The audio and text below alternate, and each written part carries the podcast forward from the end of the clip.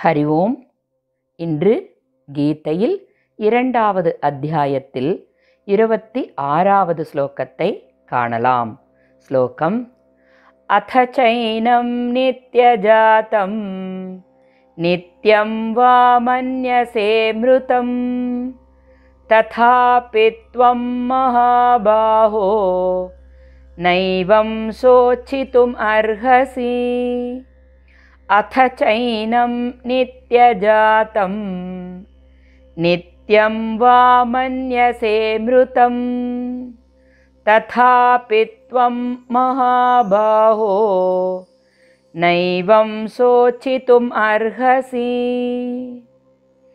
श्लोकतिन् अन्वयक्रमं हे महाबाहो अथ एनं नित्यं जातं वा நித்தியம் மிருதம் ச மன்யசே. ததா அப்பி துவம் ஏவம் சோச்சித்தும் ந அர்ஹசி. ஸ்லோகத்தின் பாவார்த்தம்.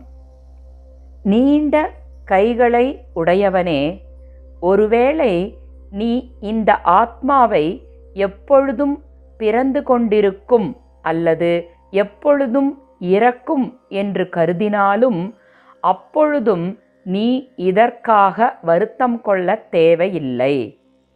ஸ்லோகத்தின் தாத்பரியம். ஆத்மா அழிவற்றது என்ற கருத்தை விளக்கிய பகவான் அதற்கு மாற்று கருத்தான ஆத்மா அழிவை அடையக்கூடியது என்றாலும் அதற்காக அர்ஜுனன் வருந்த தேவையில்லை என்று விளக்குவதை இங்கு காணலாம். ஜீவன் நித்தியவஸ்து என்ற கோட்பாட்டை ஏற்றுக்கொள்ளாத பாமர ஜனங்கள் இந்த சரீரி என்ற ஜீவனும் உடலைப் போலவே எப்பொழுதும் பிறப்பதும் இறப்பதுமாக கருதினாலும் அதுவும் துயரத்திற்குரிய விஷயம் அன்று.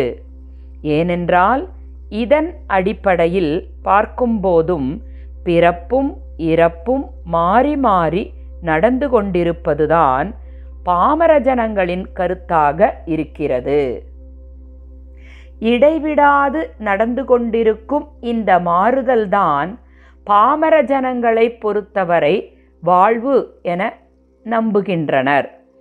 பிறப்பு இறப்பு சூழலே வாழ்வு என்று வைத்து கொண்டாலும் உன்னை போன்ற கைவண்ணம் மிக்க வீரன் போர்க்களத்தில் நின்று கொண்டு மழைக்கால நீரில் தோன்றி மறையும் நீர்க்குமிழிகளைப் போன்ற இந்த வாழ்விற்காக வருந்தி வருத்தத்தால் நிலைகுலைந்து உட்கார்ந்து இருப்பது உனக்கு உச்சிதமானதல்ல என்று அர்ஜுனனுக்கு பகவான் விளக்குகிறார்.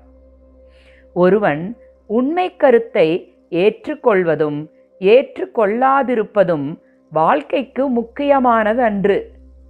கொள்கை எதுவாயினும் அவன் வருத்தப்படாதிருத்தலே வாழ்க்கைக்கு அவசியமாகின்றது. ஏனென்றால் துயரம் ஒரு மனிதனை அழித்து விடுவது போன்று வேறு கேடு எதுவும் அவனுக்கு இல்லை. ஆத்மா அழிவை அடையக்கூடியது என்ற உண்மைக்கு புறம்பான கருத்தை அர்ஜுனன் துயரத்தை போக்குவதற்காக மேலும் பகவான் விளக்குவதை நாளை காணலாம். ஸ்ரீ कृष्णं वंदे जगद्गुरुम्। ॐ तत्सत्।